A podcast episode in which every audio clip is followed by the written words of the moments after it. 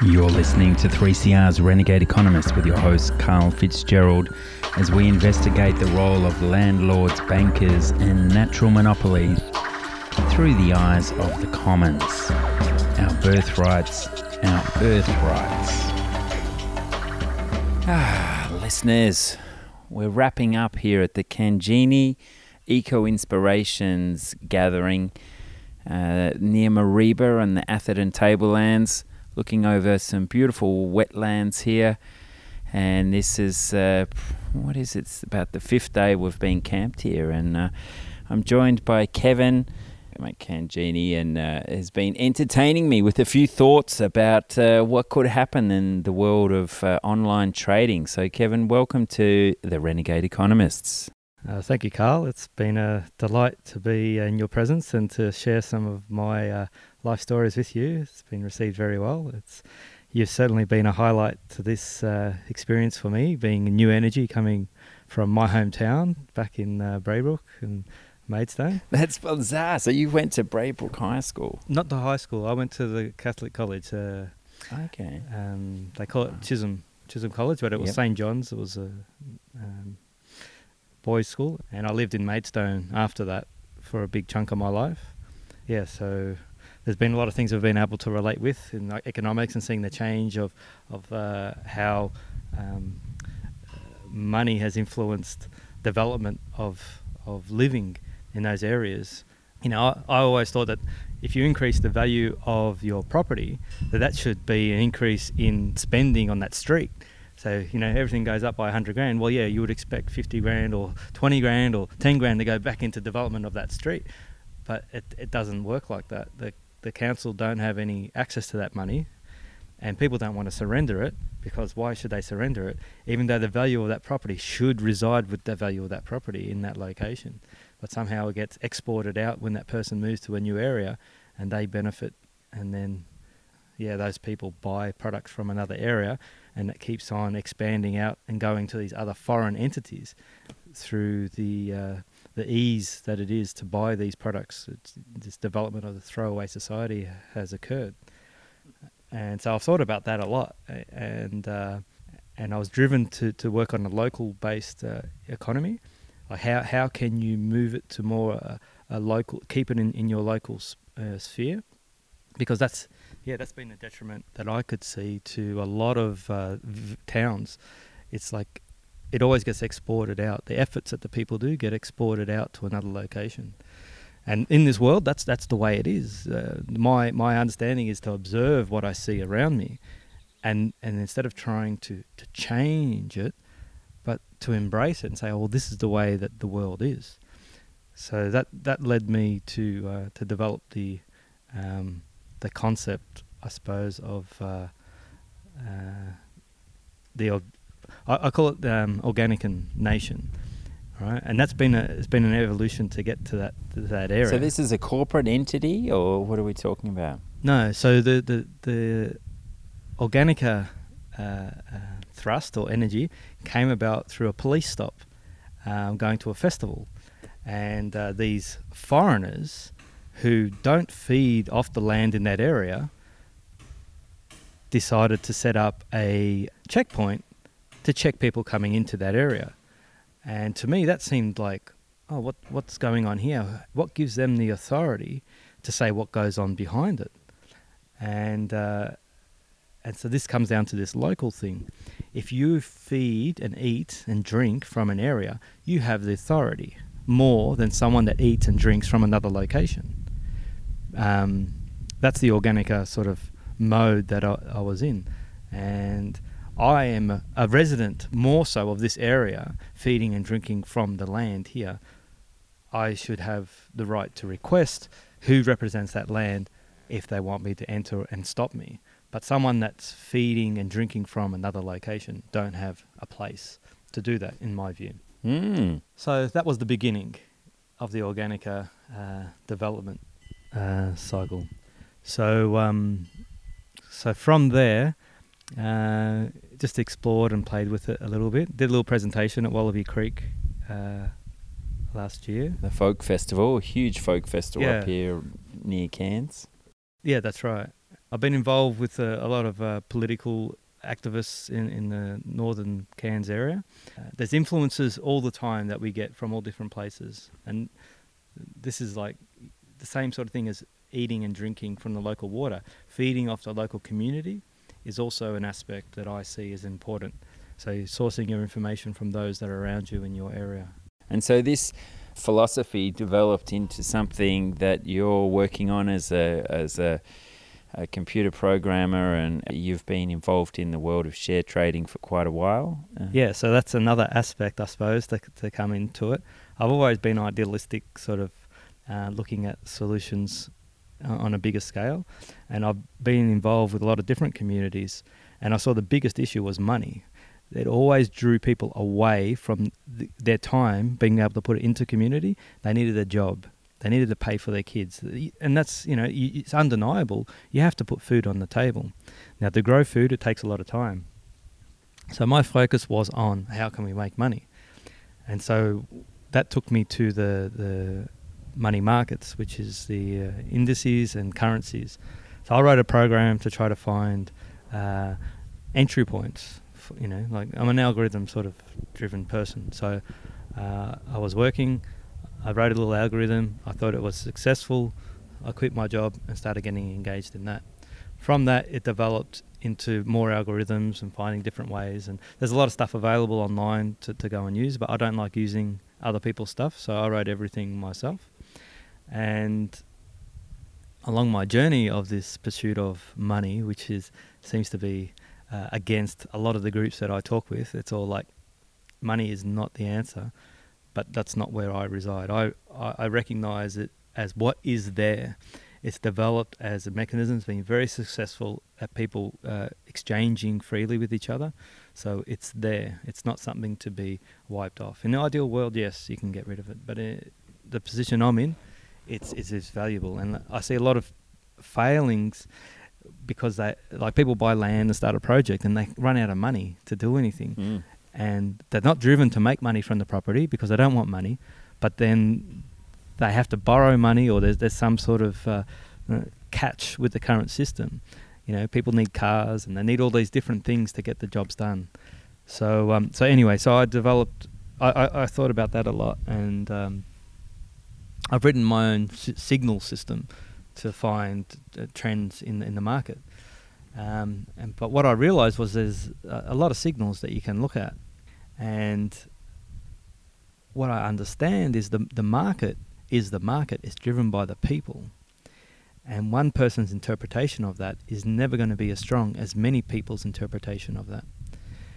Uh, I find that people want to work independently instead of as a group in this in this realm of trying to make profits for themselves.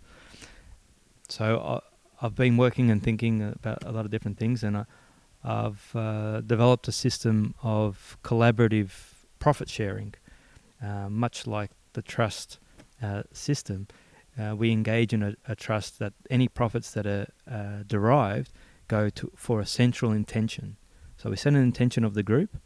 Fifty percent of the profits goes back to that group, and fifty percent you can keep. So it's a uh, a multi-tiered. Well, the, this is something that's still developing, right? But what I need is interest from people. Uh, I can't do this by myself. It requires other people to participate. I've, I've got some uh, guidelines on what I think the most important intention is. That being that I am the earth. I serve myself. I serve the earth. That's that's at at the foremost conclusion that I've come to that is in common with all other inhabitants of this planet. So it's an online trading platform involving a number of participants. You set an ethical type intention to raise money for a certain group. You go 50 50 on the profits. And then these signals and the way they are deciphered and, and, and shared amongst this, this group, how, how does that play out? Okay, so the inspiration I got, I was traveling on a train in Melbourne, funny enough, and there's all these people going to work, and I thought, wouldn't it be great to set up a uh, hotspot where I could get people's, I could say, there's a trade on now, who wants to vote on this trade? You you so the the basic and, and so that's where it derived from. I thought, oh, I could just travel around Melbourne's trains all the time, set up a hotspot. You can tune into that hotspot. It might be called uh, Organica Trading or something like that that people know about. It's like they can sit on their phones and the, and the things and say, "There's a trade on." So what it will say is, um, "I." There, there's two main answers. You get polled every ten minutes or five minutes, and it's like, "I'm confident with this" or "I'm nervous about this," and that's all. That's the two answers that you give, and the collective of that decision, and it's based on four units of people. Uh, one will be a robot, which will be the system getting a signal and then the other three are, uh, people that are participating. Uh, you come into the system with no money, so you don't actually have to have any money to begin, and you but you give your vote. Once you uh, you start collecting a profit, once you reach a certain set level, and I was saying to say thousand dollars of profit, then you can start extracting money out for yourself. But that pool of a thousand has to stay in there to be active you can uh, so that's that's the base oh, that's some of the basics I also envisage that some people aren't savvy in making decisions and aren't interested in doing that, so that you, you could actually have a follower. So you can split your profit with a follower. So I can say, I'm going to follow this person who is really active in it, and he's happy to share his mm, profit mm, with me. Proxy. Yep. And so he earns a credit that he's shared, and so he can then have a holiday later and spend those credits that he's shared something so he can share with someone else. And then the other person that's following them will benefit with their profits. But they provide a little bit of capital.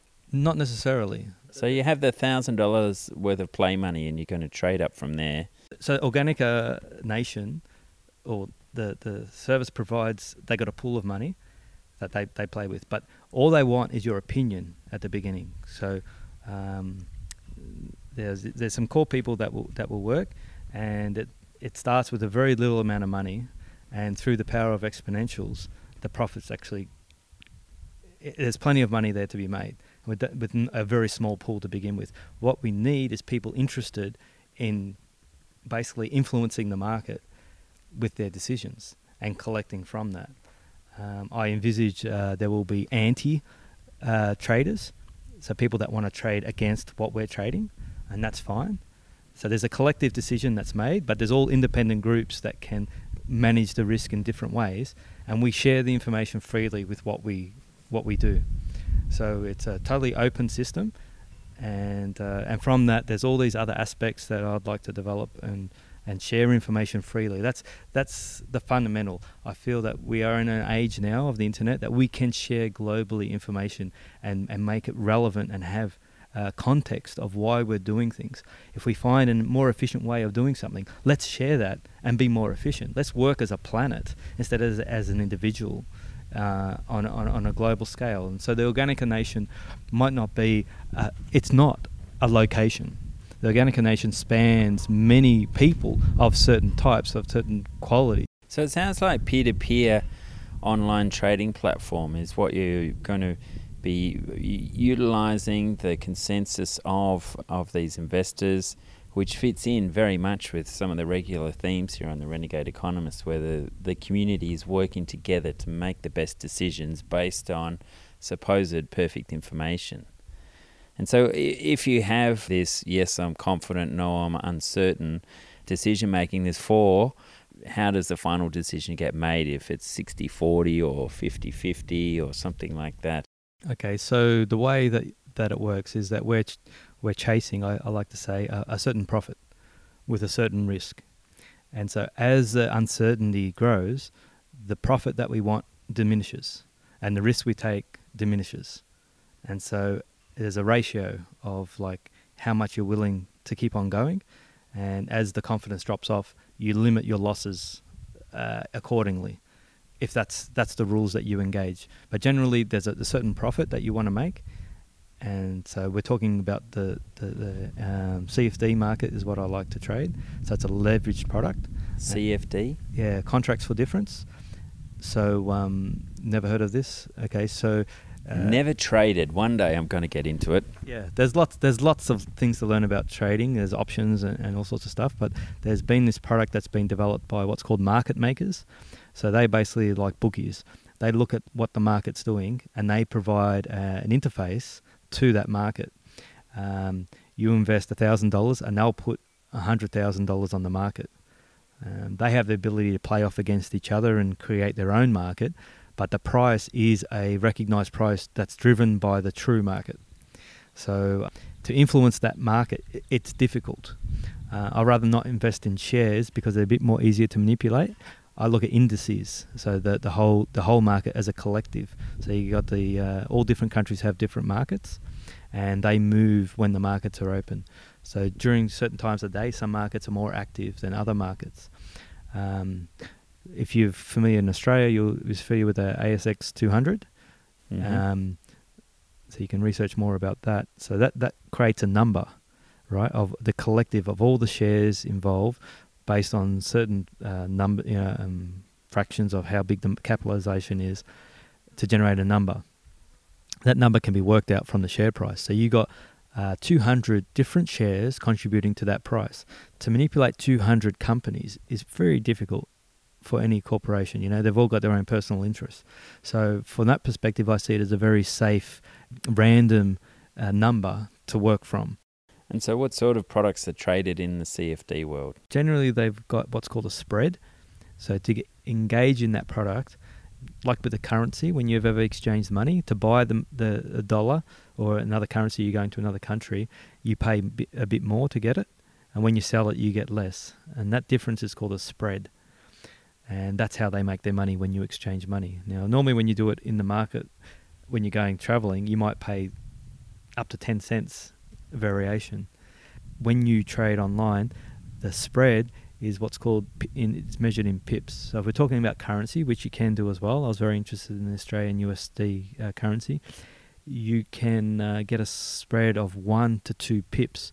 One to two pips is uh, hundredths of a cent variation. So we had the ten cents when we go to the uh, local exchange, the for, uh, foreign exchange thing at the airport. It's about ten cent spread.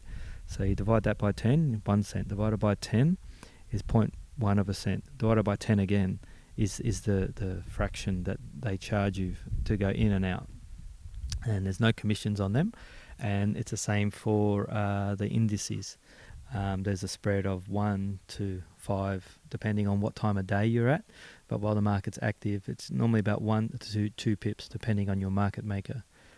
Um, the the catch with the CFDs, their contracts for difference. So it's actually like you taking out a loan. It's very similar to like a margin lending, and they have uh, daily financing rates. So if you take a long position in a market, uh, it's normally the RBA rate plus two percent, plus or minus. And if you sell, if you short the market, then it's usually uh, two percent lower. But because the interest rates have been so low, it's worked out that when you're shorting, you're actually still paying a little bit. It's just not very much uh, you don't actually get anything back because interest rates are so low. Oh, very interesting uh, to think that uh, people could work together to uh, work their way through this myriad of information to decide how to trade. But I'm going to have to check out contracts for difference. Um, hopefully, there's not too much subprime um, type activity in those markets. Well, all sounds very interesting. I dare say if you visit uh, p2pfoundation.net, the peer-to-peer foundation.net, and started a little uh, forum entry on this, you'd, you'd certainly find plenty of people interested in in working together to uh, a work through all the information and b work for a good cause that people support. So uh, well done uh, f- for your initiative, and it's uh, great to see more online commons type uh, thinking developing and this time in in the world of the share market where so much money is made. Wouldn't it be good if some of it was uh, uh, spent on healing this precious earth? So thanks a lot kevin for joining us here on the renegade economist. Thank you. Thank you my name's ingrid marker and I've started a non for profit organisation called Cassowary Keystone Conservation. And cassowaries are a huge uh, tourist draw card up here in tropical North Queensland. Cassowaries are a keystone species. They're of vital importance to the rainforest as they are the major seed dispersal agent for the tropical trees. Without cassowaries dispersing seeds in through the rainforest canopy. A lot of the species that we know will diminish as they rely very heavily on going through the digestion system of uh, these large flightless birds. And uh, you've been telling us about the predators uh, taking them out. That's fill the listeners in on uh, the challenges uh, for survival for this almost dinosaur-like bird. Well, the the disturbing thing is these predators aren't a natural predator. They are our domesticated animals that we've introduced into the ecosystem, and namely your domestic predatory animals or your dogs and cats. So cats are really destructive to cassowary chicks, but um, an adult bird's not going to be impacted by a cat. However, dogs are a major threat. Dogs can hunt at night. Dogs hunt in a pack. Dogs can track down and outrun a cassowary, even though a cassowary is a very fast bird and can run at great speed through the rainforest. It has no night vision, doesn't move around at night at all, this wild dog story continues to grow, and uh, you've been at the forefront of uh, bringing this this uh, damaging trend to uh, the public's attention. Just spell out what it's like living in an area uh, where there are how many wild dogs? Well, we don't know. The problem is domestic predatory animals, albeit dogs, can be a huge threat on all endangered wildlife. So the dog numbers are increasing. Now, dogs are also a threat, and I'm flagging them as a potential threat to not just all our um, native wildlife, but to people. And you live on the edge of the rainforest, and how did you come into contact with uh, the cassowary? Well, I've been really blessed, and it's been a privilege to live adjoining World Heritage Rainforest, where I had a family of seven cassowaries that were frequent visitors to my property on a regular basis for over 25 years. So I knew the whole family tree of these birds. In February last year, we had the Panama disease, which is a fungal disease that attacks the banana industry. The banana farms fenced off all their properties to stop any intruding dogs, pigs, and wildlife going on and spreading this potentially soil borne disease onto their crops. In doing so, it meant that these people that were recreational hunters or other people who had dogs weren't going onto the banana farms for, for their hunting practices. So now we have a problem where they're going into the wet tropics, which is a protected area, and hunting in the wet tropics. They'll go in with six dogs, lose four or two dogs, and come back out with those dogs now becoming a, a pack of wild dogs. And you were saying that up to 30 dogs at a time can be in these packs. It sounds pretty ferocious. Oh yeah, definitely. You and I going in there for a picnic, we um, we basically potentially are putting our life on the line if a pack of dogs came came along and found us on the side of the creek having a swim. And living abutting the rainforest, you told a harrowing story of one such occasion that you experienced. Yeah, the dogs actually have killed all seven of my cassowaries over a four month period. I caught two of the dogs. Just last year? Yes, just last year. I did capture two of the dogs in national park traps within the wet tropics. Um, I also did four months of um, photographic work with National Parks cameras videoing the evidence. Unfortunately, we couldn't use that evidence because it's the property of national parks, but we actually documented and caught the dogs, but council released the dogs as a first time offence because the dogs come under the Companion Dog Act. And so I subsequently learnt that the laws are very ambiguous with how we manage the dog problem. After all the cassowaries had been mauled to death, basically, the um, the dogs then broke into my home on four separate occasions and bailed me up inside my kitchen and in my TV room on quite a few occasions. Wow! And how do you get rid of uh, screeching dogs? Uh, well, um, you in your house. well, my first point of call was obviously because it was ten o'clock on a Saturday night was to call the local police. The police did not attend. They deemed that um, roaming dogs and dangerous dogs was a council matter and to take it up with council on Monday morning, which I did, but council said um, they couldn't act. And so it sounds like there's a jurisdictional issue as well that these dogs roam over local, state, and national jurisdicted land. That's right. So it's a very discriminatory laws. So people in the suburbs have to register their dogs for a fee and microchip their dogs and be responsible dog owners. Uh, many people subject to the Shire can actually not register their dog for a fee, which means the it's discriminatory for in the first instance, but also the council has insufficient revenue to, in order to um, apply after hours and weekend emergency call out um, rangers to come and collect problem dogs. So these dogs don't just attack wildlife, they also attack our civil liberties and our social freedoms to feel safe in our natural environment. So, you know, children riding their push bikes to school, you know, playing in parks, people trying to exercise, walk along the beaches are all impacted. And I think the biggest thing it does is it takes away from our happy, well, not the biggest thing, one of many, is it removes our happiness index. Because if you've got a really happy, healthy streetscape and community that all of a sudden has regular barking dogs or your neighbour that you get on really well with, their dogs escape and chase your child, it, it causes fractions in relationships within a community.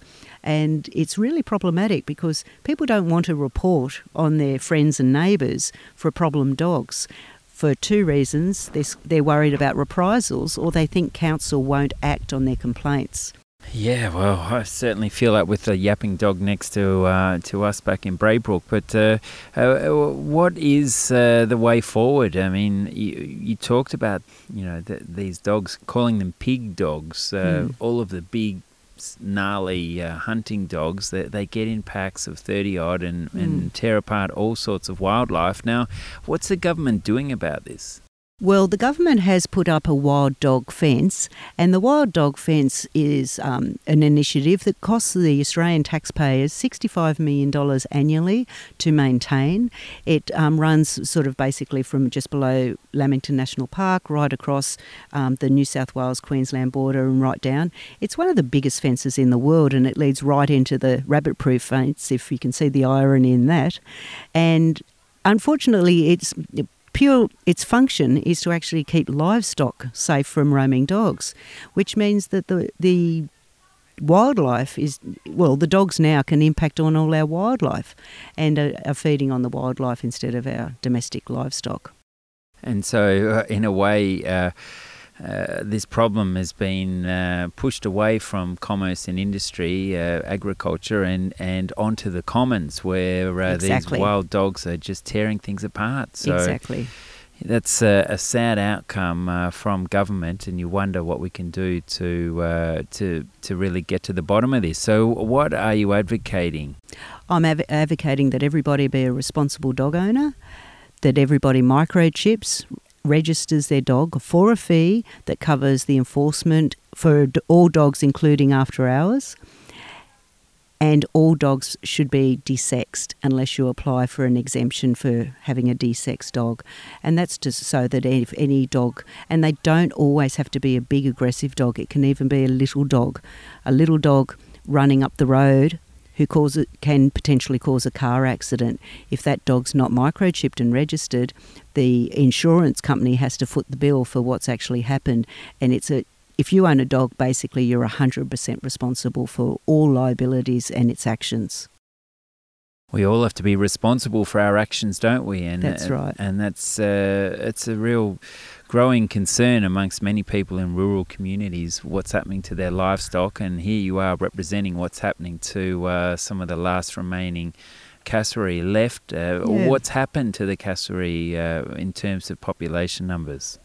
Cassowaries are in a severe decline, in my opinion, but it's not just cassowaries. We're talking tree kangaroos, quolls, bilbies.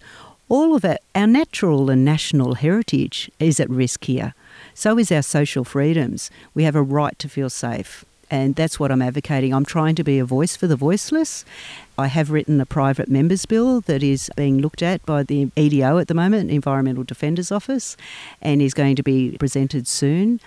And so, moving forward with that, I'm hoping that the politicians actually see that we've got to actually prevent this is something that we need to prevent this problem getting any bigger before we actually lose it and it's totally outside our control. The other thing that I'd like to add is if rabies was ever to get into our country, we'd be in a very We'd be in lots of trouble. yes.